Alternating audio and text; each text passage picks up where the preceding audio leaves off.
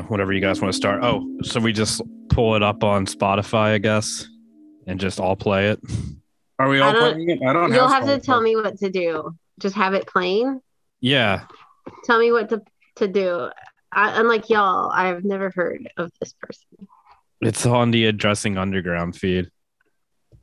He's, this is the guy who's the, the podcast is named after, right? Yeah, Alvin Lucier. He died It- today. Yeah. It's a cool thing to uh, learn about.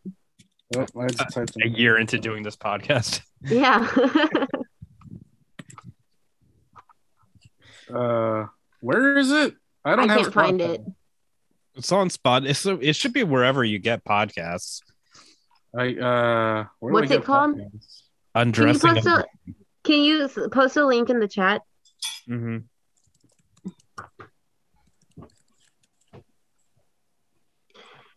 Hold on. That's really good, bud. It's a Play-Doh Christmas tree. Oh, cool. Nice. That is Oh, here we go. I'm I'm doing it in the living room today, which might be risky because of people talking, but especially if you can. Yeah, We've only done this twenty. yeah. We've done this twenty times. Yeah, Why does it feel like more? it's only it's been less than a year. Oh yeah. But it's coming up Uh, on it. Mm-hmm. Wait, which one is it? I just sent the link.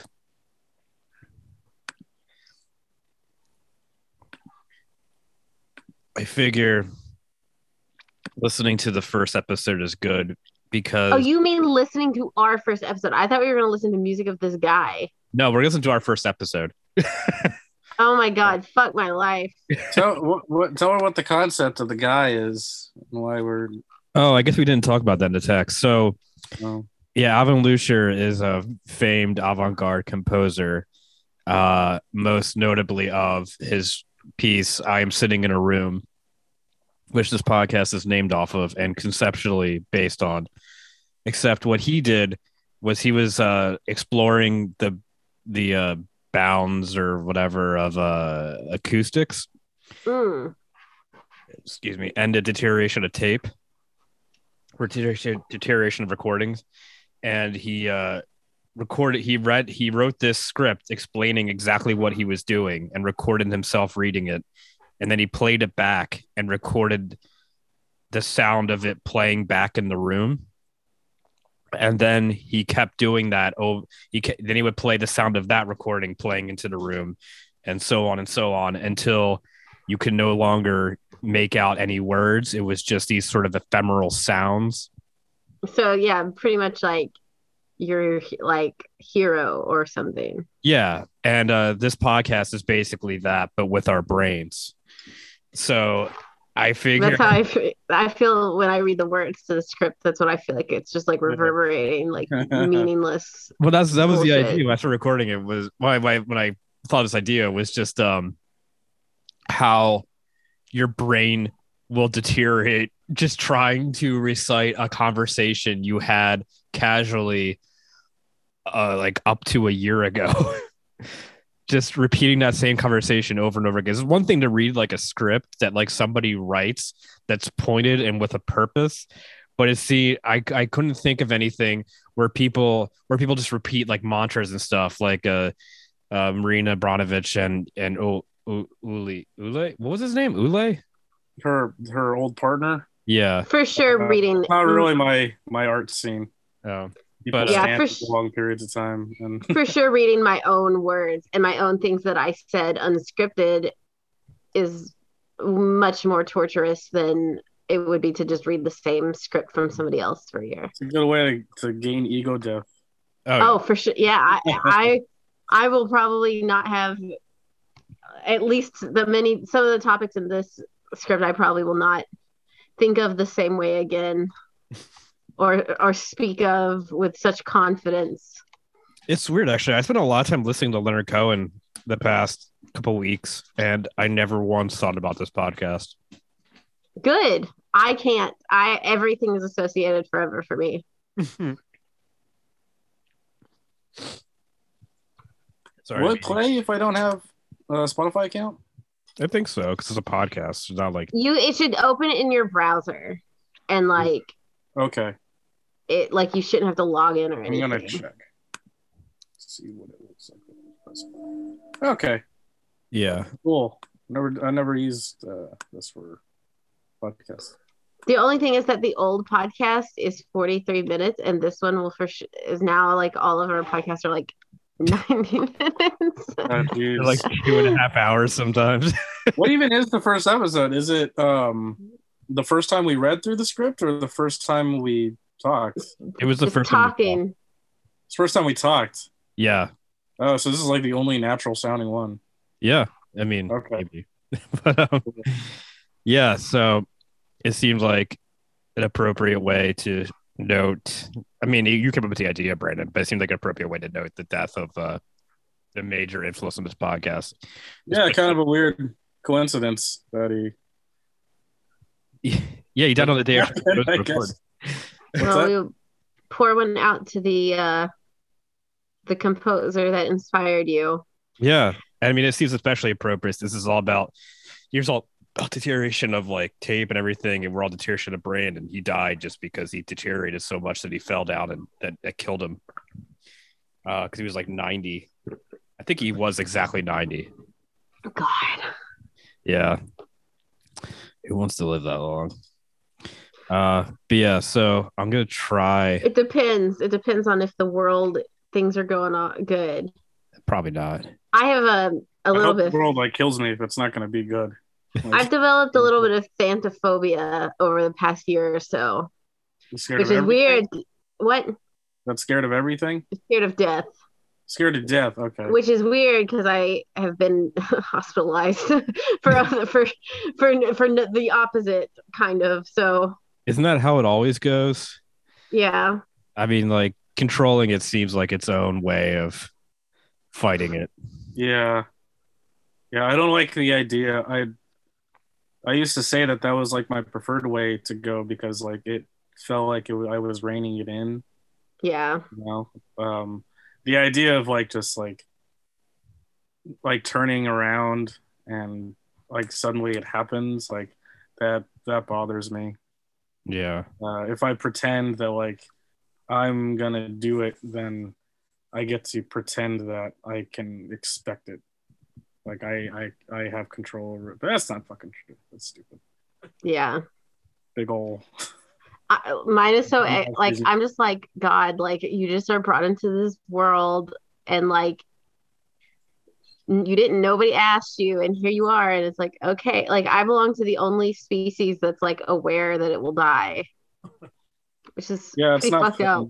It's Yeah. like, It's not a great it's not a great feeling. If the we're, human dealing with ones that are, condition.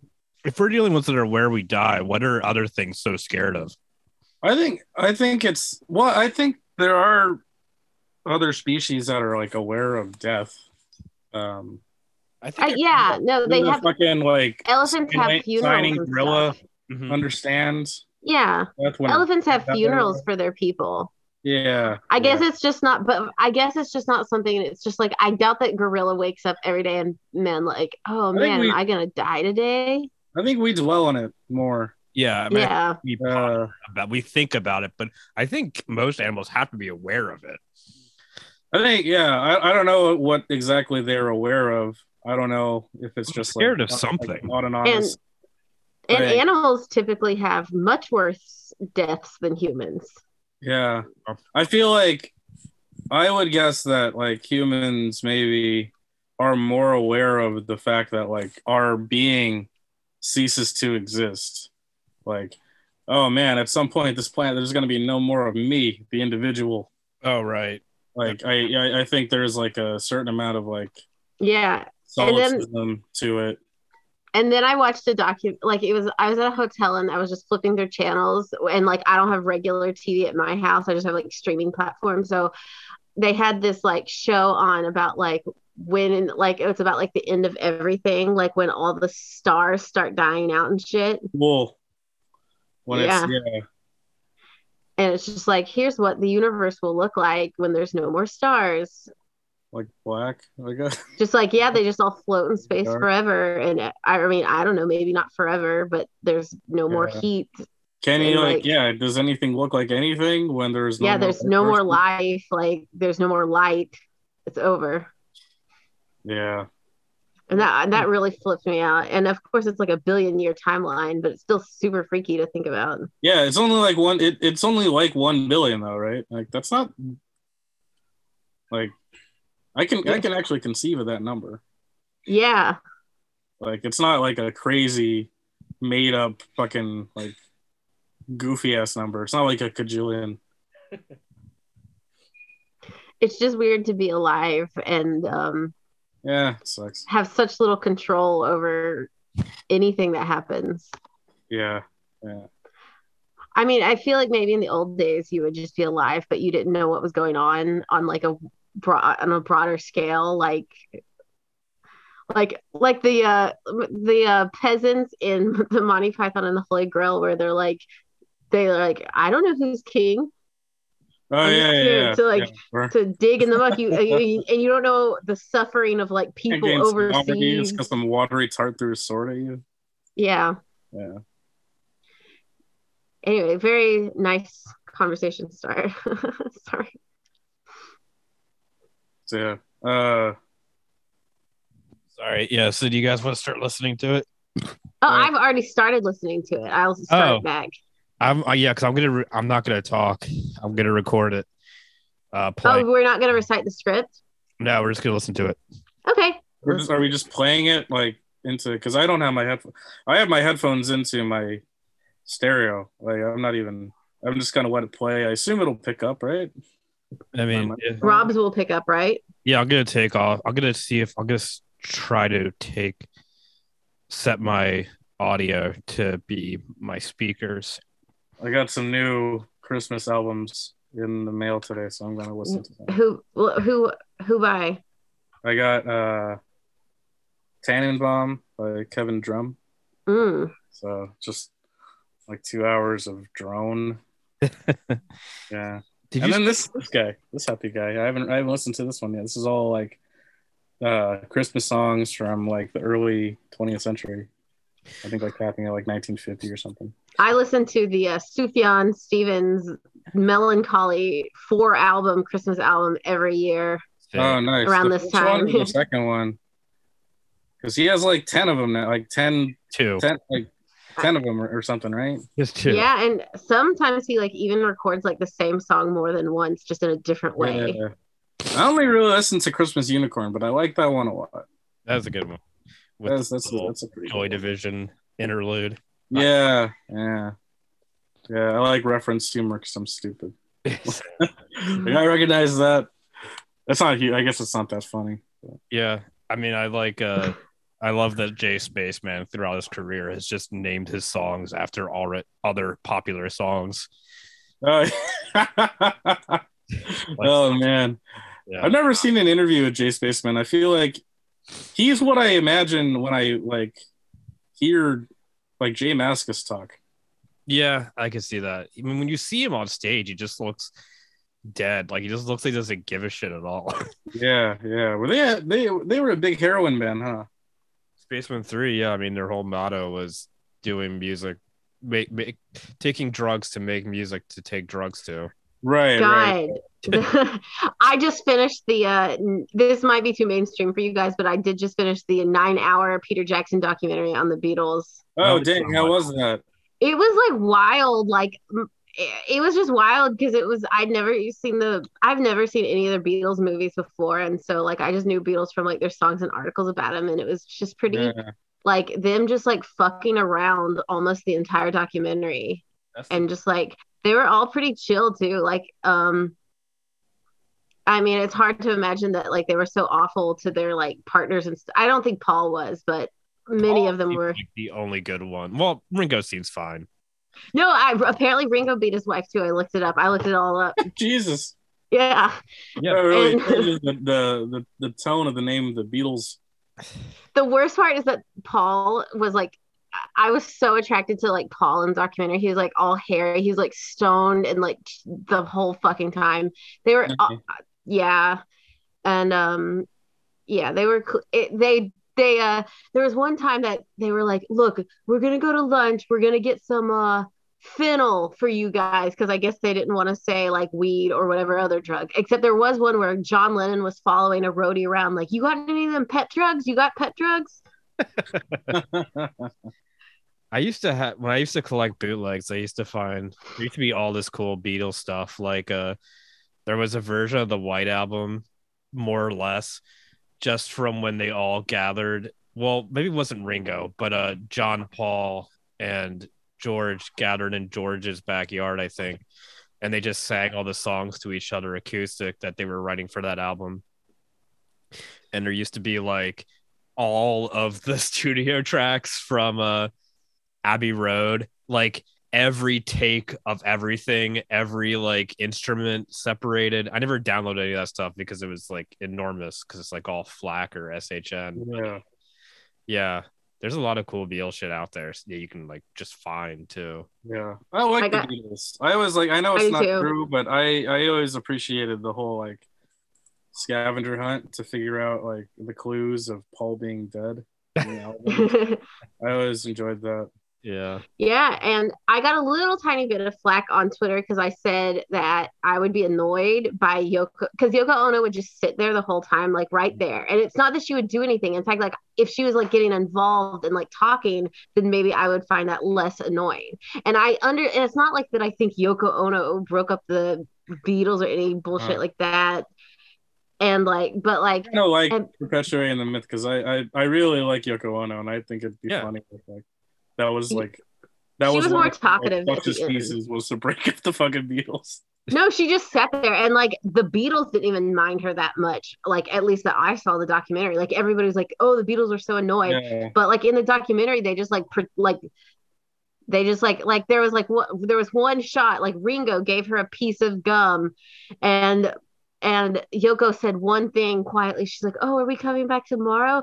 Paul was like, "I don't know, Yoko." He was stoned off his ass. Like he didn't know what was going on. Okay, that's But like, yeah, of she was- funny. They did have a few clips of her screaming into the microphone, though. Oh, yeah, I like that. I, I, I like that. I like those uh, tracks that she does. I also like.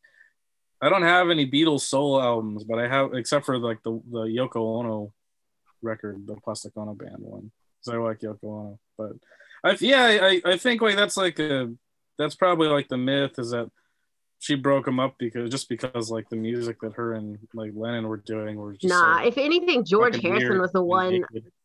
Yeah, if anything, like I mean, John and Paul obviously were really different musically, but Mhm. like obviously, like like in there, the one who talked back the most was uh, George. He fought with John and Paul. Oh, okay. I've heard that um I think my mom tells the story a lot. I don't know where she read it, but how like uh Paul and Linda were saying like we should go with Linda's dad as our manager and John and George I think both wanted to go with this guy who screwed over the Rolling Stones. Yes, he's in the documentary. Yeah, and then he screwed them over and then like that's when they broke up I think after he screwed them over. Yep. Yeah, John was like, John was like, no, I'm not doing were it. No, we should go. We should. Our manager should be the guy who screwed over the Rolling Stones. So it'll be great. They even had a clip of how much that guy his name was allen klein annoyed. Like there was like this sound manager i don't remember his name glenn something. And he was like yeah i met that manager. He has this annoying habit that like if you're talking and he doesn't like what you're saying or he doesn't like your response to a question he will just interrupt you and change the conversation mid like mid your sentence. Holy crap.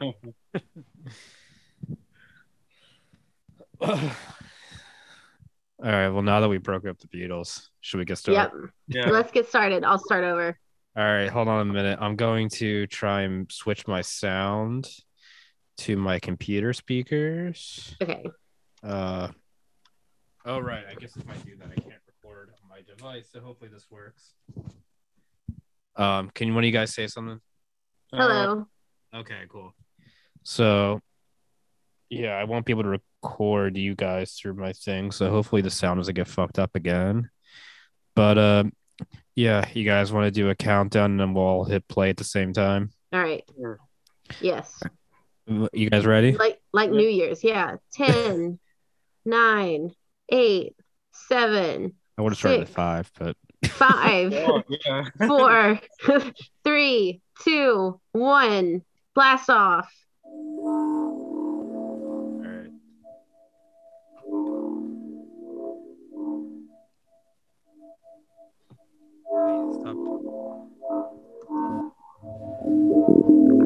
Let's go. Okay.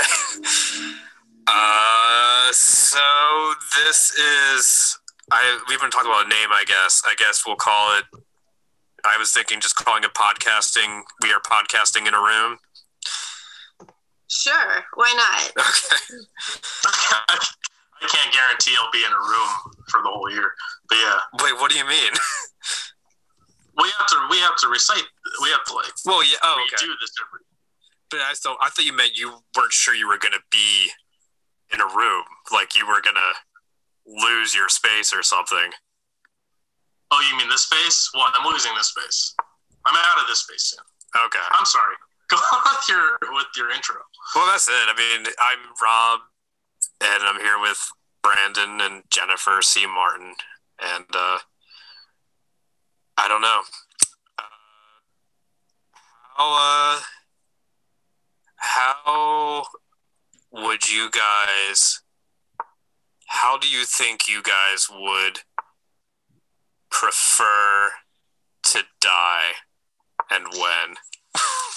Yeah, well, when you told me to think about death, I had terrible nightmares, um, and I never have like I barely even dream, much less like have nightmares. And I Oh, had man, nightmares that my sister and youngest son were diagnosed with cancer, and I woke up like crying and shit. Thanks, Rob. This is that's, that's honestly because of me. You no, I don't know why. Um, I, I um, ha, but if I wanted to die, it's very cliche, but I'd like to die when I was like old and you just like fall asleep and like I don't care about it. You know, I'm such like a. I guess I can say that I'm a pussy, but so like. I'm a pussy when it comes to death. It's the number one thing stopping me, you know, because like I've dealt a lot with suicidal ideation and like depression and stuff, but like just being a total bitch about death is probably the t- number one reason like I haven't gone through with anything. So you don't believe in like uh I know you're you're heavily Christian. You don't are you not is it is does the afterlife scare you? I mean, like I was raised Pentecostal, so there's always that like 0.001% like fear in your mind. You're like, what if hell is real? then like I'm definitely going to it. Like like um like you never like lose this like inherent like childhood fear. It's almost like i don't know like i don't like to say that i've had a traumatic childhood because my childhood wasn't that traumatic compared to other people's. Like nothing super bad that you could think of has ever happened to me. But like belief in hell in and of itself is sort of like a traumatic experience for a child. It's like Right. oh like you have to behave this way or you'll literally burn alive for longer than your life for all time And you don't even have that's like a a, crazy fucking thing to say to a kid. yeah, I mean before you even Yeah, have that's the concept of time. like Yeah. so yeah, it's a little bit scary. You worry about it. I don't know. I'm I'm iffy on the afterlife. I I think you know I I tend more towards like the Jewish tradition of like here and now, like the Mm. point of Christianity. If there's an afterlife, we'll see. Hopefully, I'll at least get purgatory, right? That's not even in Protestantism, so. I don't even understand purgatory. Like is that supposed to are you supposed to, is there like an emotional state in purgatory or is it just supposed to be boring because it's the same? Well, for a while, purgatory and limbo were different in the Catholic Church, where like limbo is like you're gonna be here forever because you weren't baptized or whatever. So like you know, African babies go to limbo if they for not getting baptized, and, like if they die young before whatever, and then eventually the Catholic Church was like, no, there's no limbo, there's only purgatory, which I guess is like if you need to redeem yourself from some sin because you didn't get to talk to a priest before you die and absolve yourself of sins. So you have to like I don't know how it came through in the Bible. Like I'm not really sure about how a lot of Catholic traditions came about because I'm not Catholic. But but yeah, it's sort of just like, oh, well, this person was really bad, but they were also, you know, a good Catholic or good Christian person, so they can come to heaven after a little while. I don't even know your religious background, uh, Brandon. And I've known What's you that? long- I don't even know your religious background, and I think I've known you longer. I don't know if we've ever talked about it, honestly. Really? Um, I mean, my I was raised uh, Christian, just non-denominational, you know, uh, assimilationist Christian. um, but yeah, I, I agree. Um, I was I was taught about hell uh, very early on, and it freaked me the fuck out. it freaked me the fuck out for years, like for years, because like at a certain point, uh, it, it'd be like a lot of the Bible stories kind of, especially the ones that they tell like they tell kids, hmm start to, you know, you start to not believe it so much. You know, the idea of like getting swallowed up by a whale for a while and then being regurgitated back up. Yeah, I mean, um, like I understand now that they're you know they're they're really like just parables, but I wasn't taught that. No, I I, was wasn't either. I, Yeah, like this really happened. Like you, you got to believe. You don't believe this shit, like you're you're done. Like you're you're smoking forever. Yeah, I I had a rel. My grandfather was literally like a professor at a Christian college of like science and the Bible, and he believed not even all. I would say most Christian professors don't even believe all this now, but he did. He believed that like all of Genesis and all of the Old Testament was all literal, and he would even have like these roundabout crazy ways of being like, and this is how we know the flood happened, and like all this other shit it's really wild that the circles people can spin themselves into into believing it. And I think it's much nicer to hear it and be like, this is you know a parable and and the story to learn from. Yeah, there is a huge cognitive disconnect if you are really trying to take it literally. Like my mom would tell me things of like, you know, she would tell me the like uh, the creation of Eve, and so like you know, so that's why like to this day like women still have like one less rib than men. and I like I mean I took I took her word for it. No, Do women have one no. less rib? Okay. Yeah, It's not true. It's not true.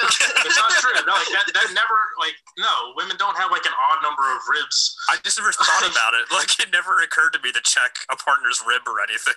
Well, I, I, I never occurred to me either, and then I did check it, and then that's it was complete lie. But the thing is, when my mom told me that, like, I think she was trying to get into nursing school, like, so she was Oh. looking at like, I think she might have been in nursing school already, but she was, I know she was like looking at cada- like cadavers and anatomical texts and stuff, and she was telling, she's still telling me that shit. I don't, I, I still don't understand it now. I just don't understand like how people can be a literalist when like the first two pages of the Bible contradict each other about the creation, about Yeah. like when man and woman were created and how and this I don't know. It's weird and It's because Christians don't like learn anything from like like like technically what is it? Christianity is supposed to be derived from Judaism, but yet they don't know like how like Jews read the Bible or the scriptures. They're like right. so they're just like okay, well I guess this is all real. Like uh, let's take this all at face value without even having studied it. Like I was I don't think Jewish people believe it's all literal. So like I've never heard of a flat earther Jewish person, so Yeah, no, no, it's not like that. It's just like like they understand that it's parables for lessons or whatever, and they still, you know, they still have conservative Jews, but conservative Jews still tend to just follow like the rules more than like believe the stories is literal. I think they I think they respect like this the scholarly approach to their religious texts too. Like I think a lot of the you know the Christian population who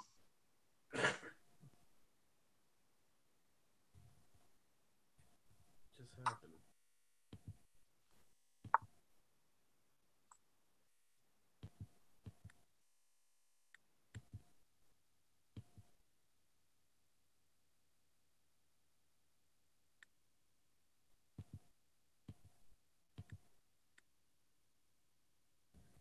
I just lost it completely.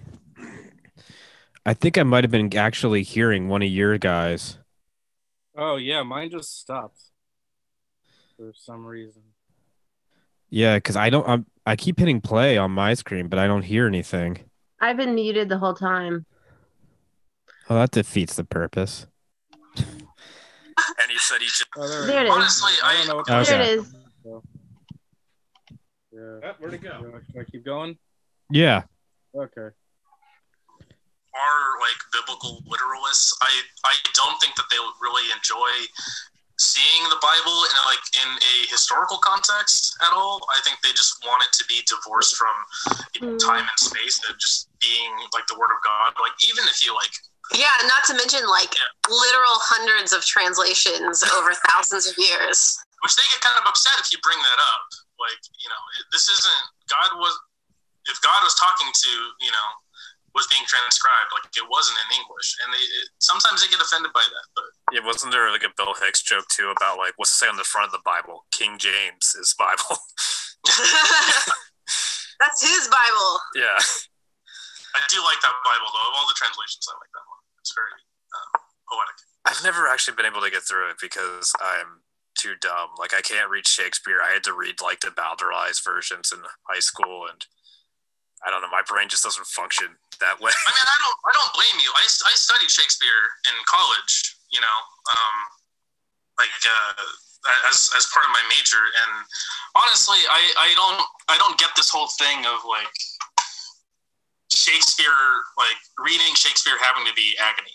You know, like it's it's like this. People see think of it as just like this kind of highfalutin type of thing. Like it's like a benchmark of if you can't understand what the fuck he's saying, then you're dumb. But again, it's like they were they were talking like that. What is it? The 17th century, yeah. maybe. I don't fucking remember anymore. But like I think years it was ago, like six yeah sixteenth and they like i don't know if it's easier to say if you say it out loud since it was supposed to be performed i found when i had to study it but whatever like people that's just it's like language changes if those people came into our fucking universe and like looked online and saw all the shit that we, we say they would have no idea what we were saying either Yeah, I mean, every day going on Twitter, it takes like 15 minutes to figure out what people are saying, like what the words they're saying mean anymore. Yeah. there's just new references every fucking day.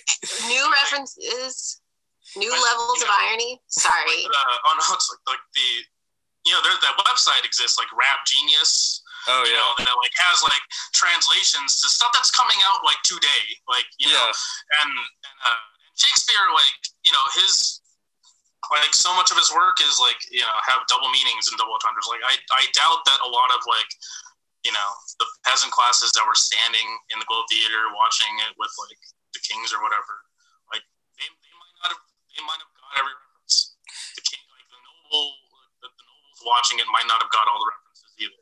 So they're there for the like- slapstick Yeah, that's true actually, Yeah. because that was the entire point, wasn't it? It was something it was communicating to two different audiences on two different levels, and that was like part of the genius of it. yeah Um, yeah, I mean, thinking about Rap Genius too, like thinking about just how Christians still use uh, Leonard Cohen's Hallelujah as like a religious song constantly. A Um, song about being sad and fucking. yeah, I mean, John Cale, uh, the story, I don't know if you guys have heard the story behind the the current iteration of Hallelujah, but apparently Leonard Cohen wrote like 150 verses to it and would just Oh perf- my god. Yeah, he would just perform random verses live. And one time, John Cale heard him perform. He's like, "Hey, I want to do a cover of that. Can you send me the lyrics?" And then he sent him like 50 pages of lyrics. and he said he just took out the naughty bits and uh, made them the song. that is a gratuitous amount of lyrics. yeah. I mean, I respect it. I can't write any, so I want to I want to see like a version of him doing it just in one take though. yeah, it would be nice. I I wonder if John Cale still has all the original lyrics that he faxed him because I mean he's dead. I mean Leonard Cohen's dead now, so I don't know of any record of the other verses unless there's recordings of live performances from then. Um, yeah. So what was the question? How do I die? I don't remember. Uh, yes. Oh yeah, how do you want to die? Oh man, I don't even know anymore. Um, I there used like for a long time the uh, like my my thing was like like there's no way I'm gonna like I'm I'm gonna I'm gonna be able to like sit in a hospital bed or like be old or whatever. It just it's the the, the idea seems like um, it was it was horrifying to me. you know? So like well like to just like uh to like to slowly lose like a certain amount of control or agency. Uh, that's that's what I thought it was, you know. Yeah. So like I always just I, I always assumed like like oh just when when the opportune time comes like I'm just gonna like I'm just gonna just kill myself like you know. Um, and you know I had like suicidal ideation and, and I, there was like depressive episodes like that too but even divorced from that there was like there was this conscious like thought of like if it's if I'm gonna go and like I'd like to do it you know um but now I don't know. I don't have a preference. I, I'm like I I I think if anything I would just like to be I think the romanticism from like being like a sad sad sad kid for so long um like the, the, the like the remnant of it is like me wanting to be like if I'm gonna die I'd like to be like uh aware of it I think Ooh, I in don't. What, in what way? I don't. Yeah. I, I want to know I want to know that like Do you want to have like a gun pointed at your face? Like, is that what you're talking about? no no because that's that, that that means like somebody else gets to do it I don't really want that either but like I do want to like I like I want to know what it feels like to be like oh this is my final moment this is it hmm. Oh my god, I don't. I don't want to know. I don't want to know. I don't want to know anything. I just don't want to be many like. of those you don't get many opportunities to feel that so "Ugh."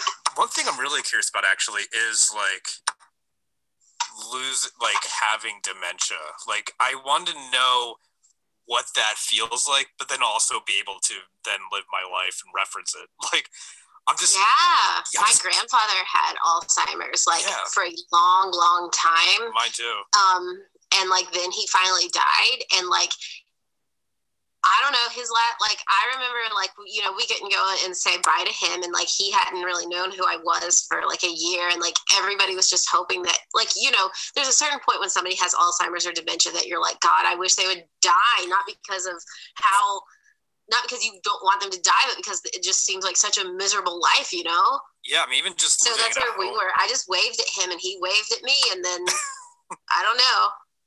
Yeah, I mean, just see my my grandmother in a home recently, like, I mean, when she was in the hospital, like a couple of years, like a year or two ago, maybe two years, three years ago now.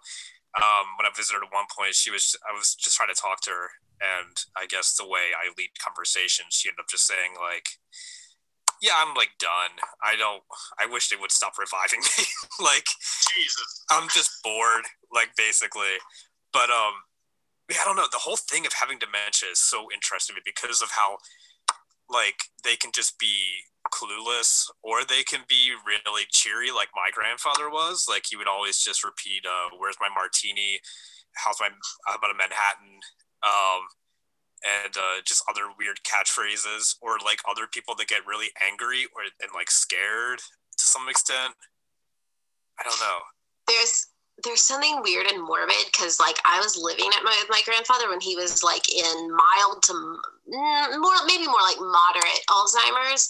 Um, like I just lived with him for a month or two. We had sold our house in Tennessee and we were about to move to Virginia.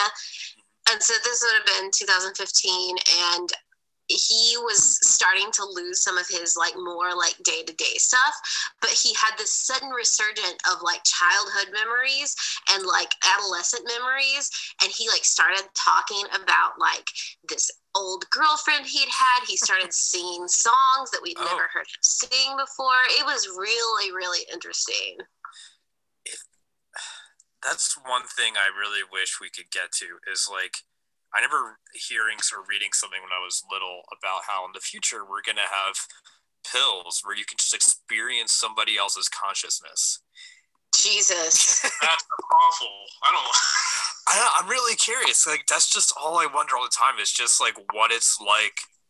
Because I, I just wonder like how much of our th- of our memories define our consciousness. Like how much of consciousness is just memory, Hmm. and then just without that, what consciousness is like. But I guess if if you come out of it, like what would you remember? I don't know. I would take a pill of your consciousness. Mine. Yeah. Yeah, how do you like? Do you customize the pills? You get to pick like whose consciousness, or is it just like a grab bag at random? I don't want that. I don't know. This is like around the same time. I remember hearing about this around the same time I, I heard about HD TV for the first time, like years before it came out. Which was like, oh yeah, in the future we're gonna have uh, TVs that are really high definition. Yeah, those are those are comparable technologies. Yeah, you, get, you get to see The Simpsons a little bit more clearly, and you get a fucking ghost in the shell somebody. oh, you never wonder that? Just like what it's like to be in somebody else's head. I Constant. wonder that all the time. Yeah. My head is stressful, you guys. I have like multiple multiple streams of thoughts at once and like none of them are like smart or intellectual. it's always like like three seven different things to be anxious about at once and then like whatever the task I'm whatever I'm doing at the moment and then just like this general I don't know, and then like this horrible like layer of just like existential things, and maybe, and then like maybe if I'm like horny or hungry or something more primal than that too. Yeah, How do you I, just- I also wouldn't want to wish my consciousness on anybody. Uh, that doesn't sound like a good time. I don't know why you would.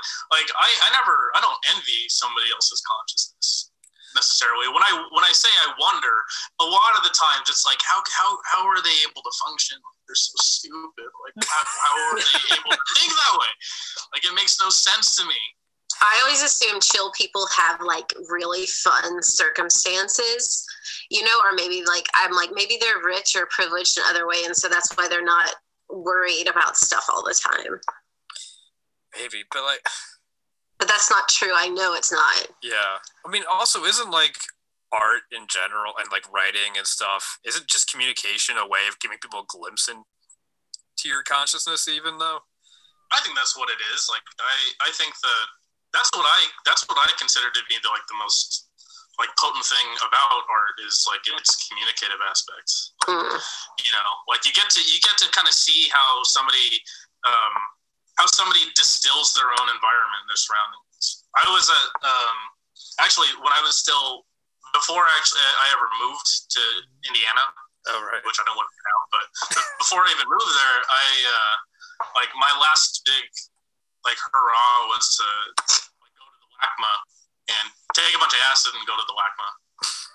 And like, and the whole time, like I, I saw these like the, these paintings as like, um, like little like windows into somebody else's pers- like consciousness or perspective or like you know what they you know like what they chose to emphasize in how they saw things you know everything's kind of similar landscapes and stuff but like some people accentuate like the shadows mean more to them or the highlights mean more to them that actually reminds me. I I've never done acid or shrooms or any hallucinogenics, but I've read about them a lot because of that culture. Uh, has so many facets that interest me, and like, isn't that sort of what um like Ken Kesey and Charles Manson and stuff were attempting to do with acid a lot of times was just like have a collective conscious that everybody sort of experiences the same brain. so I got, I got into acid because of the Butthole Surfers. The, the the the idea of like yeah the, the collective consciousness and like and trying to like uncover things that are only accessible to you like under a certain like that that hippy dippy like spoo kind of escaped my radar. I don't um I don't really know. I'm not, I'm not sure what that is. I think there, there are a lot of people who who think that. Um, oftentimes, I, I I don't enjoy getting high with those people.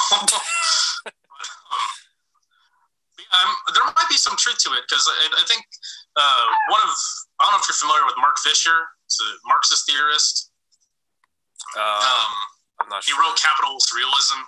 Okay. But uh, before he before he killed himself, I think the last work that he was working on was about um, like uh, you know potentially utilizing like psychedelics or, or you know um, having that as a potential avenue to sort of expand um, your imagination Mm. because his his notion that he came out in capitalist realism was that like a, a society a post-capitalist society is incredibly difficult for for people to imagine right now it, it's it's so entrenched in the way that we think and everything that's around us that it's very difficult for us to really imagine how a a society that ex, like a post-revolutionary society would exist Non-transactional society.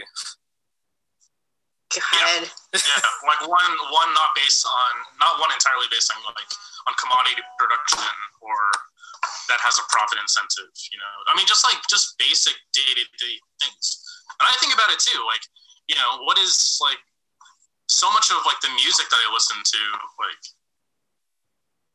you know, they have like I it's it's inescapable from like the environment that it comes from. Right. And so it's it's inescapable in, in effect like from the economic system that that environment you know employs. So it's like a weird thing to just like think about like because like I, I think about like um, you know music and um,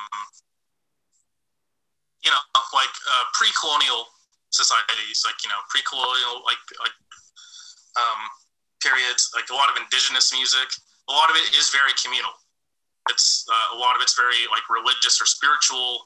Um, it's meant for like the collective.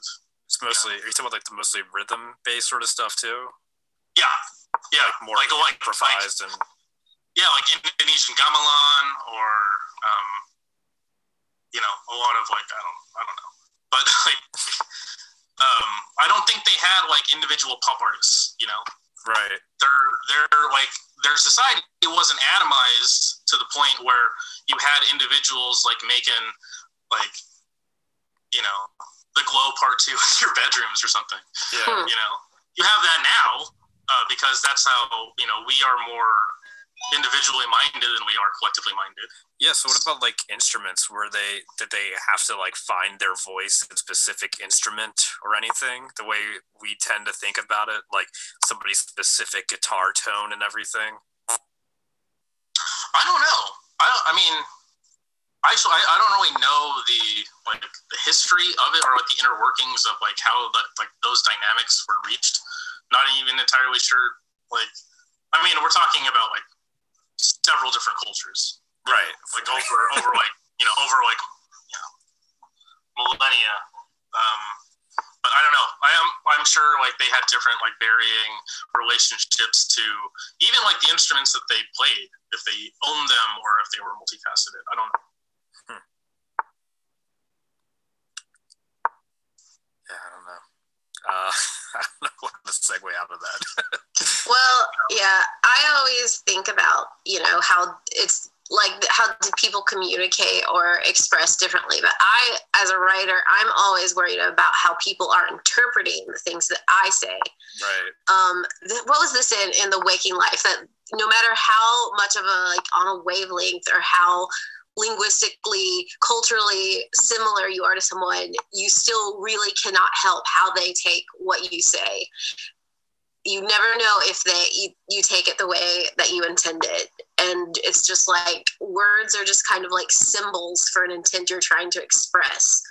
And it's really hard sometimes to express an idea or an emotion with somebody no matter how similar it is and no matter how well you communicate it. Can i ask what, what kind of stuff do you write uh, what genre bullshit mostly. Like I just made myself sound really cool. I mostly write quizzes and slideshows, but um, I also have I have a blog, um, the Dirtbag Christian, and then I'll be writing some fiction for Oldie Magazine soon. And like I used to write a lot more like newsy media pieces, but they don't do as much freelance work anymore. Like I have a full time job, so I like I'm pretty. I have a full plate anyway, but yeah i can write lots of different things. And so i and but because i write so many different types of things i always am thinking like i'm writing for this kind of audience. I'm writing this kind of subject. I want this kind of person. So i'm always switching gears like you know the baby boomers who i write quizzes and slideshows for don't want to hear about like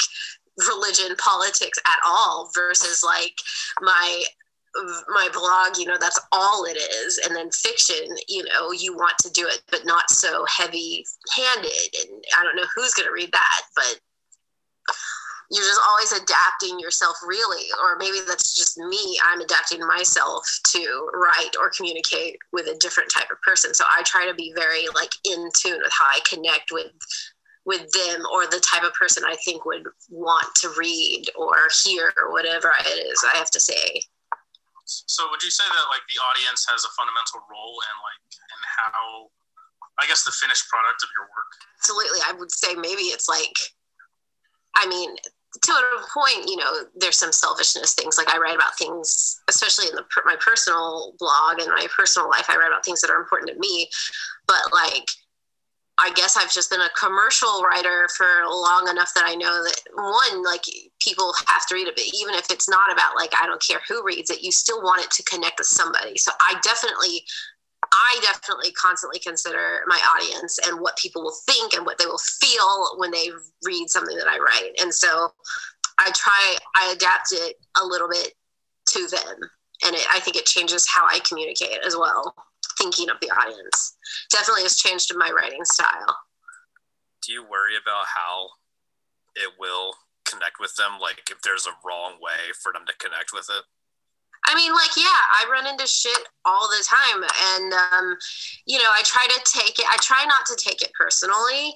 Like, for instance, you know, it's like little things. I copy pasted some like term in one of my blogs. I used the, the, the word lat, Latinx. I don't even know if I'm saying it. And somebody was oh. like, that's a really condescending term. And people need to stop using it and like i hadn't heard that before yeah. but i thought you know like whatever i was trying to communicate the person totally dismissed because i used that one word and you know you have to think about stuff like that but i don't think about you know people get some people are really touchy about political correctness but for me i find it more interesting like i'm not trying to to make people write off something that I think and say because I use a word that's offensive. Like it, defeats the purpose of writing it in the first place. So like I like to be somewhat non-offensive or at least non-offensive to the right people, the right audience.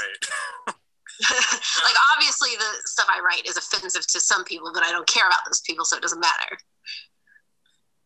Yeah, it's it's funny. I guess that's all political correctness is really is just like trying not to piss off the right people but then the wrong people always get pissed off and they want you to change but it's like we're not we don't care about you. Yeah i don't care like yeah. Yeah. Well we've been talking for half an hour. Do you guys have anything else you'd want to add or? I have no idea. I don't know what i can say that like i'm comfortable being preserved like to recite again over the course of a year I mean, everything's preserved now. Almost, I can't. I almost never talk to people in a way that isn't preserved anymore. Do you think that people are, are listening? Well, I just mean yeah. like, well, did that, but also just like talking on the phone, talking over text, talking over email. Uh, yeah. Yeah, just everything is do you think that historians will sift through like Twitter and emails and shit in the future? There's so much content. What they do? I mean, I think there'll be like metadata they can uh, sort what they're looking for because I, I mean, yeah, like it is going I think a, a, lot of history is like based on individual narratives. Like I was just hearing about this uh, guy who owned slaves, just some random guy, but they found his journal and it's illuminating just to get this one guy's perspective that he wasn't thinking anybody was going to see. I think, um, yeah, I think, I don't know. It's weird to think about with the ever expanding future, with more and more people, with more and more stuff being archived, what will be deemed important. But I think, yeah there will be themes ultimately that are sought that are dissected and then whatever's available of individual people. I mean, we already do it with blogs. Like people search through old blogs for things. I mean, we make memes out of like the bodybuilding forum posts and stuff. Like, yeah. My kids occasionally make references to like memes or things that I know that they've never experienced before, but because it's in a meme format and they like they're because I don't let them have too much media access, but they can watch like gamer, like PG gamer YouTube things, Yeah. and they'll see the gamer guy reference those things, and so they'll start referencing it. Like, what did they reference the other day? Something from Homestar Runner, and I'm like, you have never watched Homestar Runner. But I mean, something just happened because like a meme can just be a post somebody made. It can just be something. It Yeah. Could, it could just be a face you made in public that somebody happened to capture on camera. like, um, yeah. I mean, I think what we're seeing already is the future of history, basically.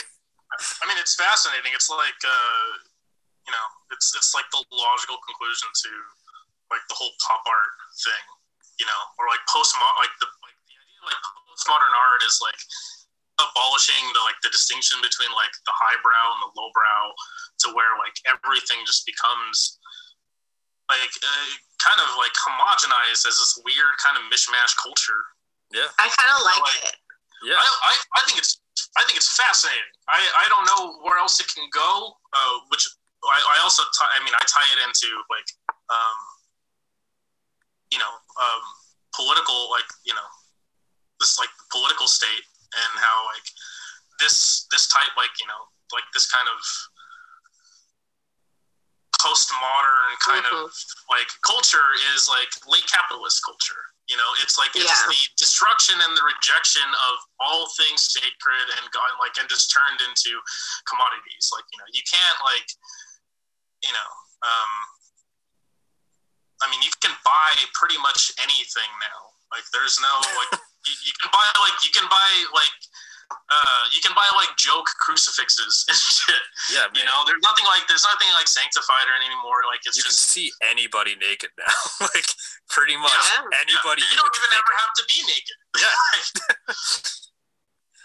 Yeah, I, yeah. I think the next thing that comes is basically just a great consolidation. Like you can't unring a bell. Like all of these forms of communication, all of these forms, all of these disparate uh, micro content things. Like, I mean, I always think it's interesting, like how TikTok and stuff and Vine, like you have like these moments that before would just be in a movie. Like a lot of memes are basically just like a TikTok or a Vine taken from a movie or a TV show.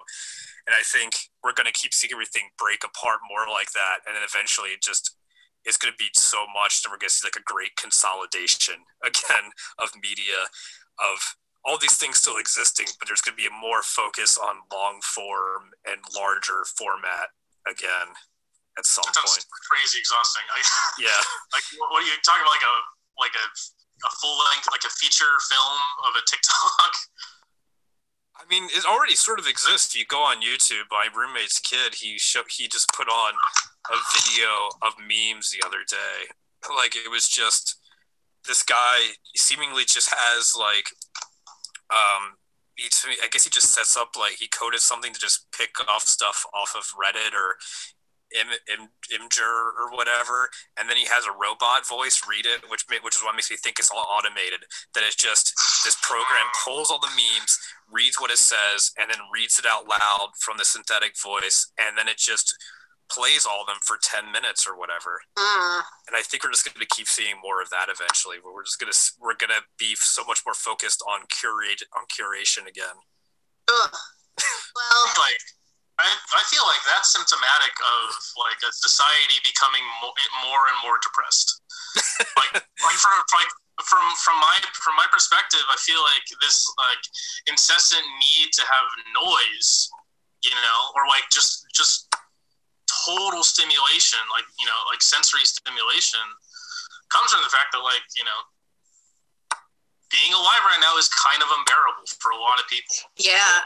You know I mean, we're sitting here talking about what things are like in the future, but in all my leftist spaces, like uh, the real cynical ones are like, there's no, not going to be an America. There's not going to be a future.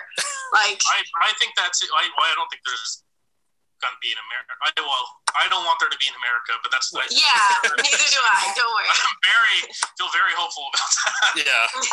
That's a probably a net positive, but we'll see.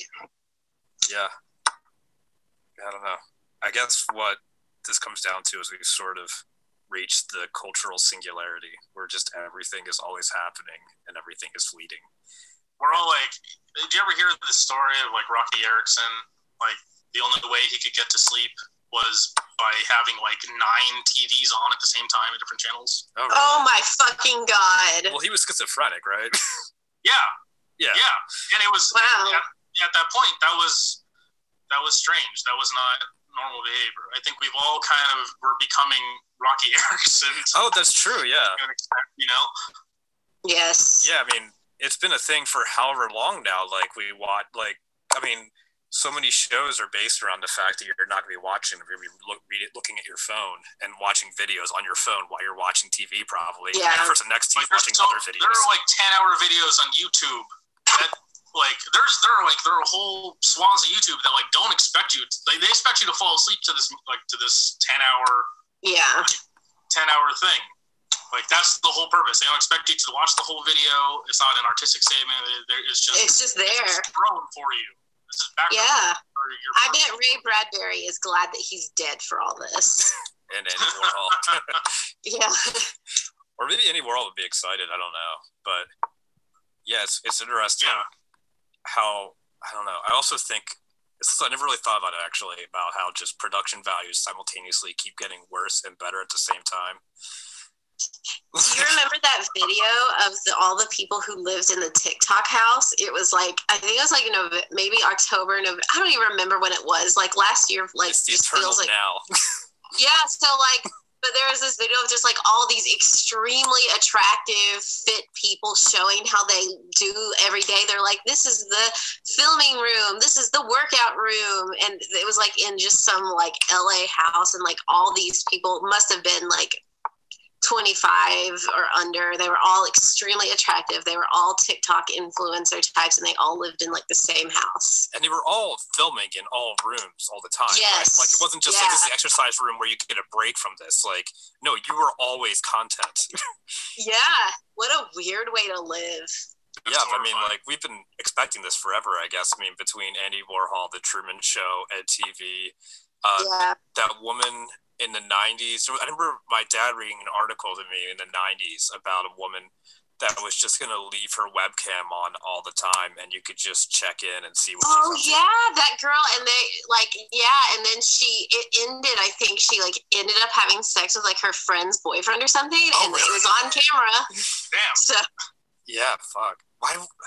I would say, why would she do that? I guess, but I mean, like, this was before anyone any even thought about it or maybe it was a radical statement like I'm going to do this thing knowing the consequences that might happen. yeah, it's crazy. Like, ban- like banality used to be such like a radical statement in like in art.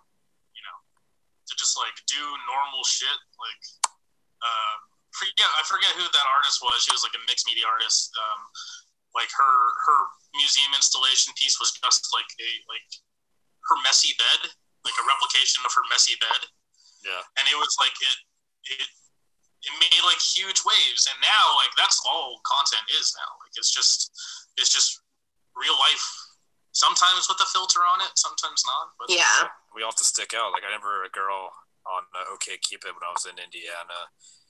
Uh, she had a video that she recorded of her going to bed and going to sleep, and that was her profile. She just as a link to a live feed she had done on went back when you could do that with Google Hangouts through YouTube, and it was just like six hours. And I just skipped through. It was like, yeah, there she is sleeping.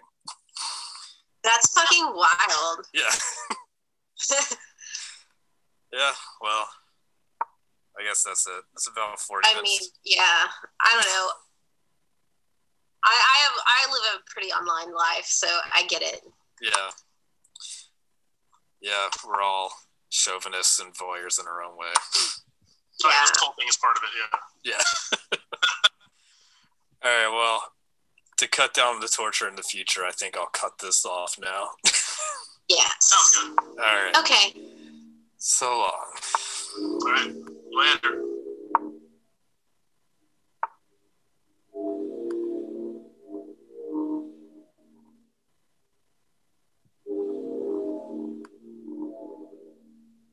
All right. Okay. it was weird hearing a bunch of that again and like remembering context of things being brought up. There was laughter and joy. yeah, how naive we were. we still thought we wanted to die then. that was Daddy Alvin. I'm really high, sorry. Uh, I'm not high, I, but I, I took a CBD gummy. How was Try to that? help. That's a Delta. I don't know. I I'm a regular weed smoker, so I feel like CBD is overblown a bit, but I hold out hope. I want to believe it fixes my brain.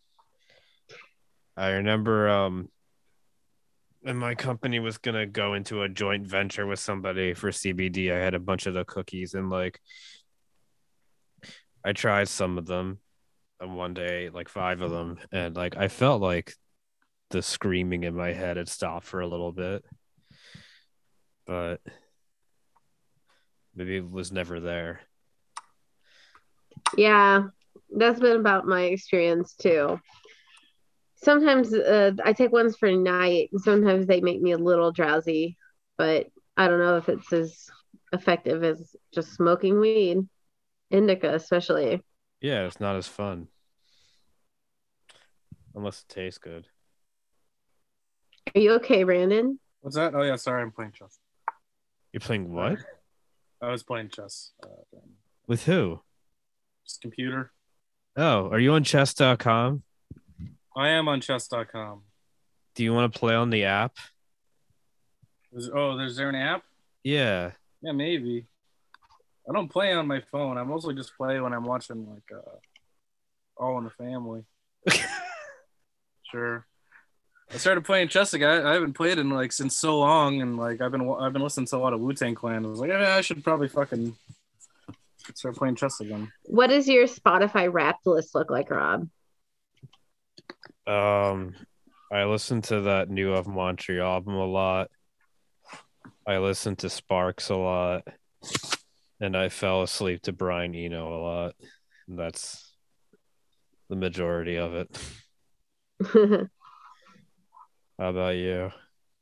Oh, I post. I mean, I posted all of mine, but Yeah, so I listen to music. I don't listen to a lot of albums. I listen to like individual songs, and then I get kind of stuck on them. And so,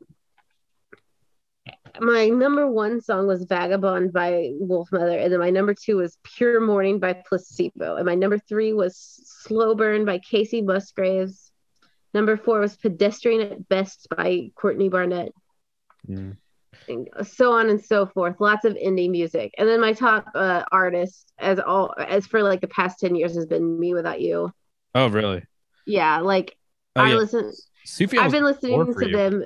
Yeah i've been listening to them. They're like a good like ex-evangelical band. They had like some christian illusions but then they get like progressively like angrier and like at christianity or like more open to more universalism ideas as like their repertoire goes on and they're just like real emo and mystical.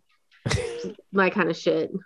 I mean, that sounds cool in theory, even though I've tried listening to them and couldn't get into it. that's okay. I I- get it. Nobody in my house likes them at all yeah, I, i um I appreciate them in theory, though. they're done though like they're they're done as a band after this year they're um breaking up and doing like one last farewell concert and then aaron weiss who lives in philadelphia by the way i think moved to the middle of nowhere and like has like a tiny house and is like be, gonna be a professor of poetry instead Jealous. yeah like if you're in a like mildly successful band then but not super famous like what's what's the next step I I wonder that all the time and like actors and stuff that you just like see for a while and then you don't. So I imagine some of them make like enough money they can just live forever. Like uh, uh what's his name? Uh, from Neutral Milk Hotel. Jeff Uh, Mangum. wonder what he wonder what he's uh, up to these days Well, I Oh, th- this is good. he toured for like three or four years, solo and then with Neutral Milk Hotel. But what I read at one point is he just makes enough money off of uh royalties from Airplane Over the Sea that he just can live comfortably. Man, was that always consistent, or I feel like that that album got really popular like years after it came out. I have a friend with a tattoo of that album on their arm. The which which The album cover. Tambourine face or like the the face. No the face? Yeah. Does Yeah. he still Oh. feel strongly about them? Yeah, he loves them. Okay. He even had a blog called Where's Jeff Magnum on Tumblr for a while. Was this or Mangum. Yeah, and like it was like, where is he? What's he doing? And everybody would and like he had this. This is a very Rob concept, but he took down the Tumblr. I can't find it anymore. and it was like, how? Like, tell me. And and he would and he would get people people to write essays about Neutral Milk Hotel, how it affected them in their life, and it it didn't even have to be a huge thing. And I wrote um, an essay for it, and the song that I chose was "Song Against Sex." which Yeah. is um From the first one, right? yeah which is yeah. Yeah. and it was something i had heard about because it was like when i was contemplating if i would go all the way with my boyfriend because you know i was big into like purity culture i had a true love waits ring and shit Mhm. And so like um i went home and i just typed in like song sex like on limewire and i downloaded this song against sex like ironically ironically song In high school, I had a lot of sex to both of those albums.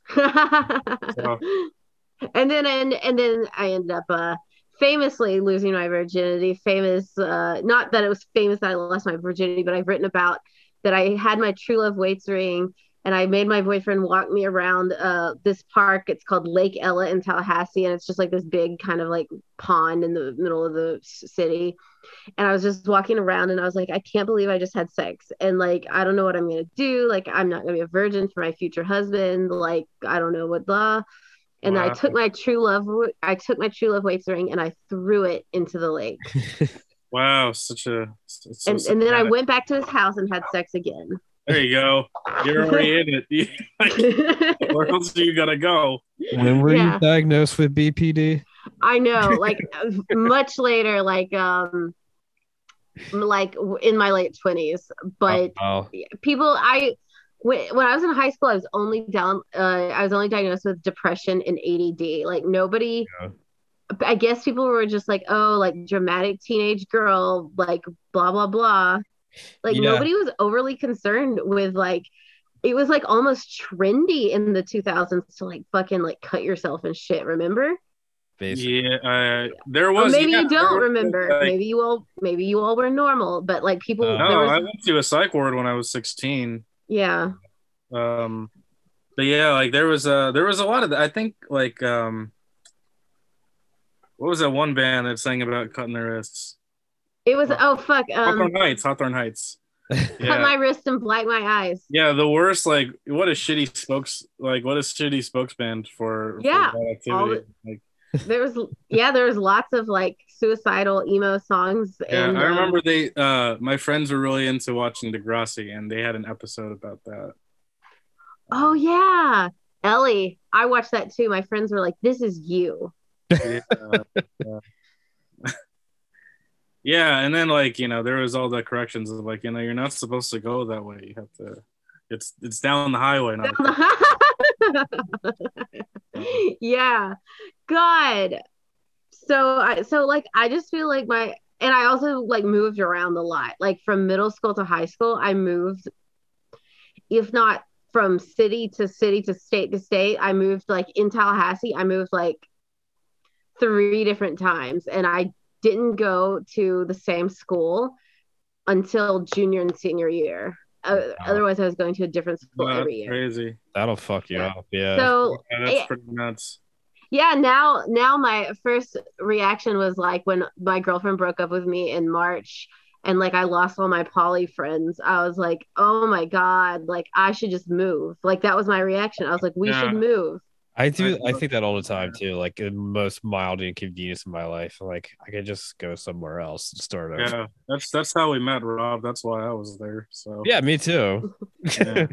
I mean, I was sort of forced into it too, but I was like, well, I'm 25 and I can't find a real job, so I guess I might as well just fucking do this. yeah, I was, Yeah. saying, I was like, no one asked, no one's asking me to go nowhere. This is the first time anybody's asked me to. Oh yeah, like- if I was in that situation, I would have like if like a boss like especially at that age, a boss said like, "Hey, if you move, we'll pay you more money and everything." If you're like, "Yeah, okay." Yeah, yeah. I wasn't excited about it, but it was like I said, "Fuck it," because Yeah. why not? something. Yeah, if I didn't have kids, I probably would have moved. But like my kids like their school and shit like that. So then you get all suburban fied and and then like Yeah, I could work from anywhere and Daniel could work from anywhere, but Ty uh Ty has to stay local to Richmond. Mm. I think my cats have held me back from moving a lot just because moving is such a hassle. But then I also like, I don't want to take the cat somewhere smaller. And it's impossible to find places that will still let pets that are rented, rentable. And so I just, yeah. It's a it's it's hard with. I think just any kind of anything keeping you from from moving. Moving, yeah, moving's a fucking pain in the ass. yeah. It's so annoying. I I even hate like moving houses and I'm gonna have to move houses again. I mean we're gonna try to buy a house here in Richmond, which is will further submit me to Richmond, but if the prices don't go down, I don't know, Yeah. from the housing market. collapses. The pops. I'm waiting a year to see. We do have three, well, two and a half incomes.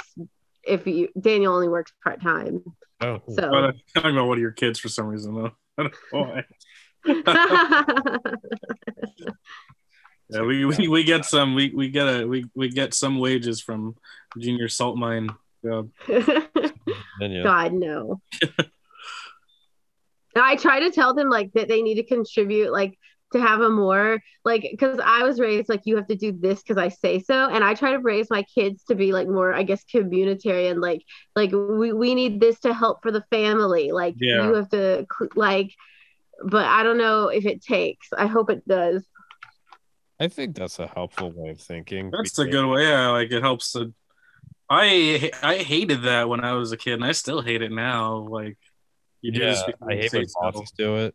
like, Yeah, like, like I- there has to be even a in like in jobs and stuff, I fucking hate it. It's like why why are we doing it this way? Because that's that's that's the way we do it. Like, well, that's stupid. I don't know. Yeah. that's- Yeah. That's my job now because it's like they don't know how technology stuff works. I'm just like, they're just like, well, how are we going to do this? So like, all right, I'll figure something out. Yeah. Like, I don't really, I have to answer to people, but like, I also kind of don't. Like, I just, Yeah. You don't even know what I'm doing half the time.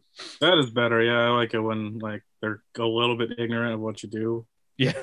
That's like that's that's the sweet spot where like they like they don't they're not entirely sure how to like do your job for you. Yeah. And if you just keep doing it's kind of like like, Yeah. My last job, like I just uh I made like I like I made my shit so like complicated looking that uh I go away with just like staring at the screen for most days. Yeah, I feel like um and I feel like you were probably like this too, like the character in uh Mission Hill, Brian Posehn's character when Yeah, yeah, yeah. like yeah, you just say computers and they get all freaked out. Like yeah. High res batch compositing blows my mind. He actually doesn't know something about computers. I, I have to like I can I can fake it with like old people because like I just I know how to Google problems and they well that's don't. all it is. That's all like comp- that's all tech support honestly as I've had Yeah. tech support jobs. That's literally what they train you to do is how to Google things. Right, right. um and that's most of what i do now and like the- if you do google i google things and then like i think about it for a second like Yeah. yeah. That's funny. Um writing for a living is so like self-directed. And i mean like it's good like i don't have a lot of accountability and uh, i just have like people just like edit for copy they don't And my, i since i write bullshit like for quizzes and slideshows and things people just like it's not hardcore editing nobody's gonna be like i don't like the direction of this piece or anything it's good Okay. But I- the the site I use for my job most is Wikipedia to the extent that like Wikipedia asked me for money and I donated money. I was like, you know what? Here you go, Jimmy Dore. Like, thanks for teaching me everything that I need to know. Like, if I didn't have Wikipedia, I wouldn't be able to do like my random bullshit jobs like uh you know is this like building in paris like or like just learning about stuff Ugh. Right, yeah. That's the shit. God. That's Do you like- remember before Wikipedia existed and like you had to go to the library and shit? Yeah, no. you had- you had actual encyclopedias. Yeah, yeah. Um, like, We you had had to go this through com- like the Dewey Decimal System and like the little card. and whatever the book said is what you believe. Like there was Oh, no yeah. like yeah, yeah. Cross reference. What the fuck you talking? This is the only book on dolphins Yeah. here. Like this is what says goes. Like The Britannica Island. They they figured it all out for me. Like yeah, yeah. are you like, a book for? they traveled around the world for this. Like this is this is the premiere. It's funny. Yeah, it actually never even occur to me. Like I did actually believe. Like yeah, there's just like a set of facts, and they're in the encyclopedia or they're in this other book, and they're all just repeating the same facts. Yeah. Yeah. Like it took like it wasn't until I really started like getting into Marxism that I was like, oh fuck, I gotta like I have to I have I have to compare like sources and shit now. It's You modernism, tell me there's a multiplicity of perspectives here that I gotta that I have to keep in mind of. Yeah. or like or like assuming like okay wikipedia like you've told me this like now cite your source oh, so oh man, like yeah. Like Yeah. Wikipedia, it has a lot of like a lot of blind spots too. There's a lot of like just kind of poor information on Wikipedia too. Oh from yeah. a historical perspective. Yeah. I mean, yeah like I've actually clicked through the articles and like found that the stuff on Wikipedia is like miscontextualized. There's a there and there's a definite like, and I think it's a documented like very strong anti-communist bent to a lot of Wikipedia. oh yeah, I mean conservatives for that was one of their uh, things. I don't know if that's when you were still a conservative, uh, Jennifer. probably i mean i probably wouldn't be conservative without wikipedia because like you're just like you'll be like this trickle down economics work and you just, and it's like oh this doesn't seem great. There are poor people like like i don't know. Yeah, but it's also bad the other way because they're like this many people died under communism and it's like oh are you mean like unrelated famines that happen at the same time? Like there's Yeah, no that's- that's- context. That's the thing is like I mean Wikipedia can only do so much. It's not its own journalism, so yeah. I mean, it's, Uh, a lot of the sources that it uses is the same the same sources that have like been propagated like you know the, the same type of like imperialist propaganda that's been going on for the past 70 years yeah. I mean, Wikipedia is good for like just getting like the base mainstream understanding of something. yeah for me it's just like yeah. facts based like Yeah, animal like stuff about animals or like geography just like little trivia things very like that's what i use it most for my job yeah. But it's also like a oh good yeah totally yeah just because it's like mostly plainly written, and then you can click through the sources, and then you can actually learn shit. right. Yeah. Like that's always fun. I like i like like i always look up uh like like musicians or artists on it. Oh, absolutely. pretty good resource for that. Yeah i'm i jump to a lot of personal life of like random people if they're on wikipedia which is weird but It I never even thought about that, but that is weird that we just like it used to be like there'd be bi- bi- actual books about some people, and there were like interviews that if you had Yeah. at the right magazine at the right time. But yeah, it is weird that you can just like look up information about anybody who was like on TV ever. yeah It's yeah it's like I- they it's like they live in sacramento with their partner and child and Yeah. like They've not appeared on TV since they were three months old. Yeah, I'm taking it for granted. I was just watching King of the Hill, and um, it was the episode where they have like the softball game, um, and uh, they had like an old like uh, pro ball player from like the Rangers, like uh, Kurt Bavakwa, and uh, one of the speaking parts in the in the episode was his wife Rita Bavakwa, and I was like, let me look up fucking Kurt Bavakwa so I can go through his family history to see if his wife actually starred in that episode and like it, uh, of course it didn't go that deep into like this fucking random baseball players thing but like i always assume that i can look up real like like i like i think i think some people actually have like their height and shit on their wikipedia page there Probably on IMDb at least. I want to get famous enough that I get on like the sh- the shoe size foot website. Oh, Like they have a website that Oh, the the fetish one. yeah. they're just like this person. Here's a picture of this person's feet. Their foot, their shoe size is about da da da. But I would also hate having my weight online. Like, and I bet even if you don't Yeah. ever tell anybody, they just like guess. Somebody guesses and puts a number. Right, down. and uh, they just wait for you to correct it. what do they? What do they? What do they call the foot? Is it Wikipedia or? I is, know. I forgot it. Eddie. I guess that wouldn't really translate so well. no, it's just wiki feet. Wiki Wiki, feet. okay, Wiki sorry. feet. That's it. Yes. Okay. Connie McNuckle likes to on Twitter likes to put Feet. stuff about God. I can't believe I'm looking this outside. I've never seen the actual website. No. I just clicked on the website for the first time, and the first link it says "Trolls beware." The guild is being extra awesome right now. What does that mean? What does that mean? I don't know what it means, They're just self-deprecating, I think. Oh, I think. and a lot of the people are not people I've heard of. They're not super super famous, so maybe I can get on here. maybe you already are. You, Yeah. I think it's. Oh my god, I hope not. I mean, I, I guess if you can like Google your name with a reasonable amount of results, like what's stopping you from just putting yourself on there? I think it's really just to get to be on TV or like on a popular. Yeah, just put yourself on there and like make your like specs like fucking crazy, like you're Get a, get a That's why, pedicure like, and 32. Is Uh, there yeah, like rate my feet, like there was rate my poop? Yeah, that's Oh. not a good. I don't I don't back that trend. I don't. there was um. I went to a. I didn't do it, but I did go to the Rate My Cock website. Um. Yeah. Yeah, People people. rate your cock. Yeah, like people will pay you to rate their cock, but you had to sign up for it. So I didn't want to do that. I was like, I'm not gonna. You have to sign up for it. What you? I was like, I'm not gonna associate my email with this website. Yeah, Do they really not trust anybody they've slept with and just tell them?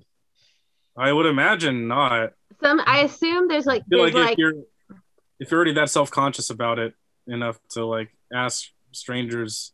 I've I've been asked in my DMs by random people to have their cock rated. Um, and there's three three kinds of people. One, there's like dudes with small dicks who have like real like uh like they almost fetishize it. They want you to tell tell like Okay. they're Like, really into like humiliation. humiliation. Yeah, they want to be. They like the humiliation and they like being mocked. And then there's two. It's like guys who are really insecure and like very self conscious and like maybe they have just like a normal casual or like dick and they just want to hear somebody say it's good. And then number three is like people who know they have a huge fucking dick and they want somebody else to know too. So like all all dick sizes. Yeah, like pretty much all. I've I've gotten all dick pics. okay. Yeah. How do you? Top five. Yeah. How do you rate? What What's the rating scale that they ask? Is it like fucking five bananas? Like, I've only done I've only done one through ten, and the highest I rated somebody was um nine. I never want to go full ten. Like it's not like you're a person that I'm gonna meet, right? yeah. Yeah. And This like I don't great. like, but I also don't like to be mean. Like I'm not one of those. Like if you want for humiliation, I'm I'm the wrong person.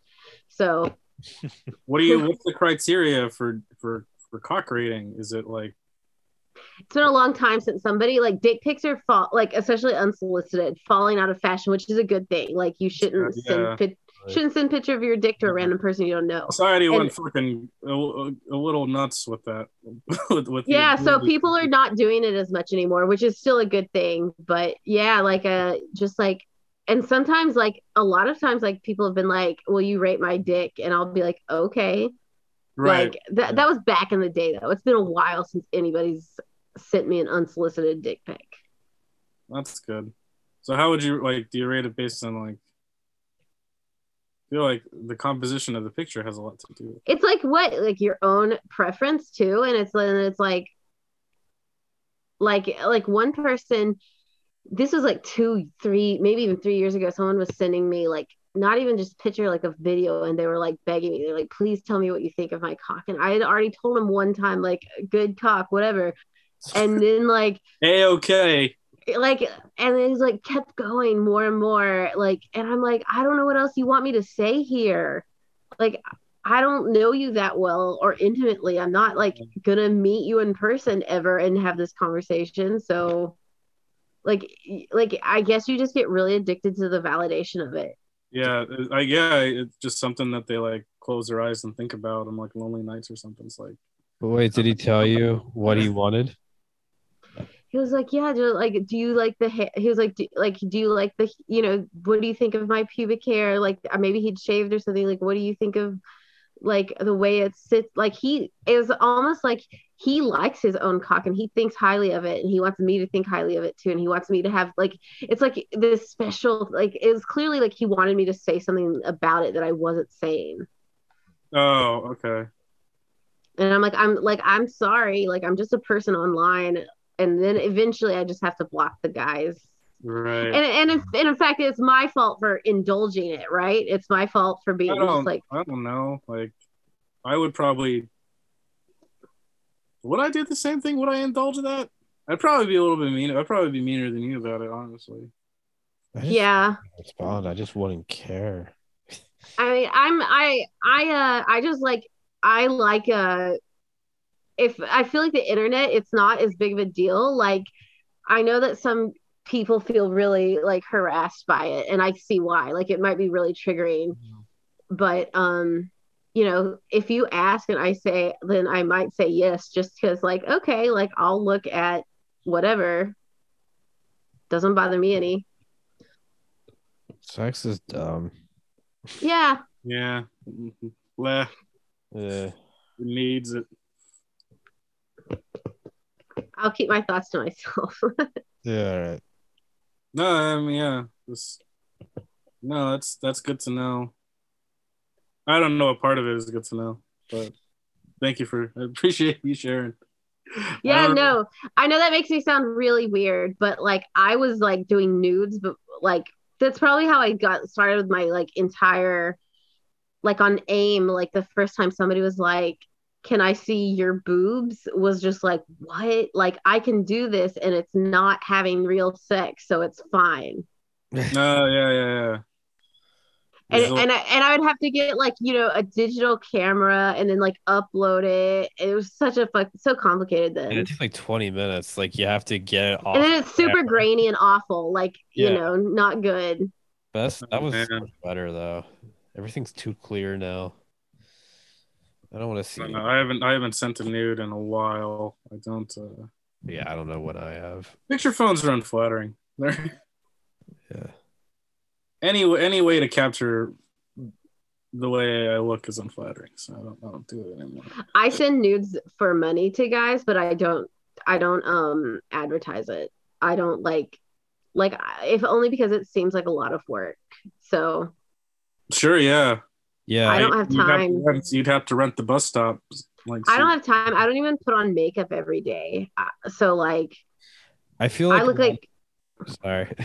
yeah I, I sorry i didn't interrupt you like i just you know i don't have time like people who really run onlyfans and stuff like that they just are doing shit every single day Yeah. well i don't have time Who does? Like, I feel they remind me of like YouTube influencers, influencers and stuff. Is like, I don't get the feel. I I can't help but feel like most of them are not enjoying it. like, it's just oh, not worth the time investment. You have to come just- up with constant content. Like my ex, my ex did a lot of the same thing. You know, she like would release sets and like photo sets and all that shit. And like, it's just like, man, I I I have a lot of trouble figuring out what to like eat and watch on TV on a day to day basis. Like, I can't come up with like themes for like hot. yeah fuck that It's your entire fucking day every day. Yeah, I have like I have like three t-shirts. Like that's that I cycle through. Like I can't fucking. It's gonna get old very quick.